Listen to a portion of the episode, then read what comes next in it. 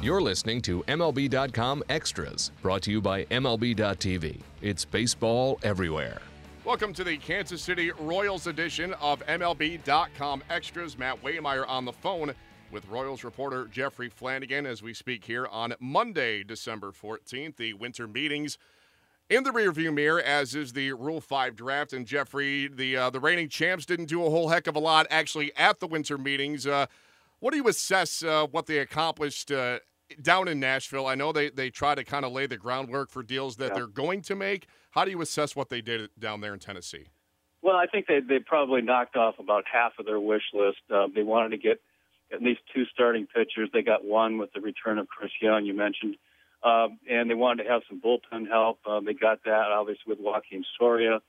Um, they're still looking for a corner outfielder and, and uh, obviously another starting pitcher. So and you know they do a lot of research. They they send out a lot of feelers. They've been connected to, you know, numerous outfielders out there, either by trade or by free agents. So you do lay a lot of groundwork. You do a lot of research. You get all that information together, and um, like they did last year, they they they did a lot of that too at the, at the winter meeting to make a lot of signings. But then in the weeks following, it just kind of boom, boom, boom, boom. They they made several moves. So wouldn't be surprised if that happens again.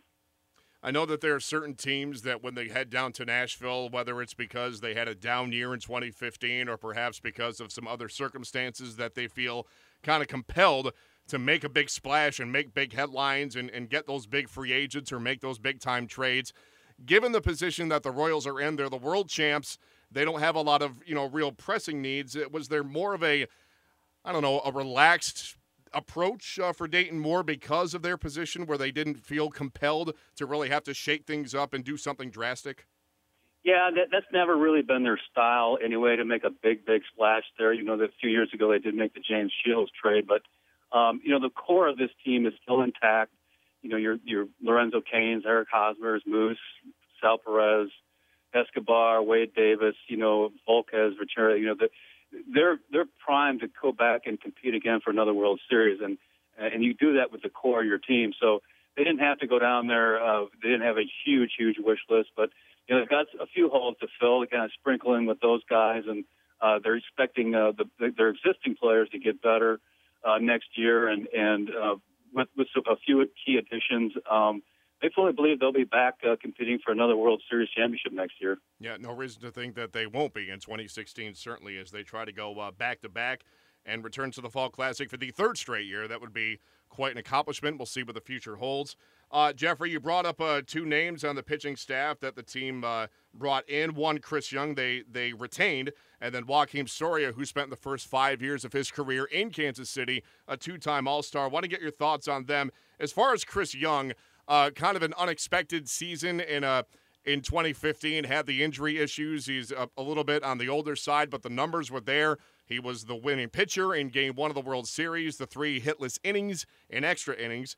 Uh, with johnny cueto departing in all likelihood uh, was it more of a priority to retain a guy like chris young to fortify that rotation? Absolutely and he's a he's one of those high character guys that that dayton always covets. Um, and and Joakim Soria was another guy uh, that he knows very well. He got his start here in Kansas City as a Rule Five guy in 2007. Uh, had 160 saves here, and uh, you know they they talk often about not necessarily going out and getting the best players, but just getting the right players. And I think you saw that with those two signings. Those two guys are, are great clubhouse guys. Um, they, uh, Dayton has described Chris Young as the MVP of the staff last year, and kind of hard to argue. I I'm not sure they win the World Series without what Chris Young was able to do uh, in that World Series with with a great start, uh, that great relief outing. Um, he had some other terrific outings in the postseason, and uh, very likely the MVP of the staff all year too. He went from being a reliever to a starter to a reliever to a starter, and uh, every role he was in, he, he performed uh, magnificently. So uh, that was a high priority for them in the off season to get him back. And uh, the Soria signing was a little bit of a surprise just because the, the money was up there at three years and 25 million, but um, they, they had some holes to fill in the bullpen with Ryan Madson leaving the free agency and Greg Holland not coming back because of Tommy John surgery, and and they have a high priority on on having an elite bullpen, and it looks like they'll have another one next year. Yeah, it's been a good offseason for a guy named Chris Young, the pitcher, re-signs with the Royals. Yeah. You gave the the money, three years, twenty five million. The other Chris Young, uh, signs on with the Red Sox. Uh, hopefully, he can dent the monster as a fourth outfielder in Boston. So, like I said, a good, good winter to be named uh, Chris Young on a couple different fronts. Uh, Jeffrey, you touched on uh, Joakim Soria again uh, coming home to Kansas City, if you will. He was uh, terrific for them in the first five years of uh, his career. Like I said, a two-time All-Star. Uh, the pitcher he is now compared to the pitcher he was then in his first stint with Kansas City, what are the differences, if any, at all? I, am not sure there is. As a matter of fact, you know, I was talking to Ned Yost about that at the winter meetings, and he really thought that uh, when he saw when we saw uh, Soria last year with the Tigers, that he might have been a better pitcher last year than he was earlier in his career. Um, you know, the velocity's about the same. You know, his cutter's still the same. You don't see a lot of difference. He's just kind of an older, wiser guy. Um, and it's hard to improve on what he did in Kansas City. Look, I mean, he had 160 saves in five years, and um, but they they, they've got a guy they feel uh, is going to be an eighth inning guy. Uh, he'll be part of that rotation with Hochevar and Herrera setting up Wade Davis. And then, you know, there'll be times during the season when, you know, you're going to have to sit your closer for a while and look who you got uh, backing him up. So, um, like I said before, that it's a it's a high priority for them to have a have a shutdown bullpen, and it sure looks like they're going to have another one. Yeah, it sure does. Uh, you know, losing uh, or letting Greg Holland go was tough. Uh, he'll have to undergo Tommy John surgery. The team non-tendered him.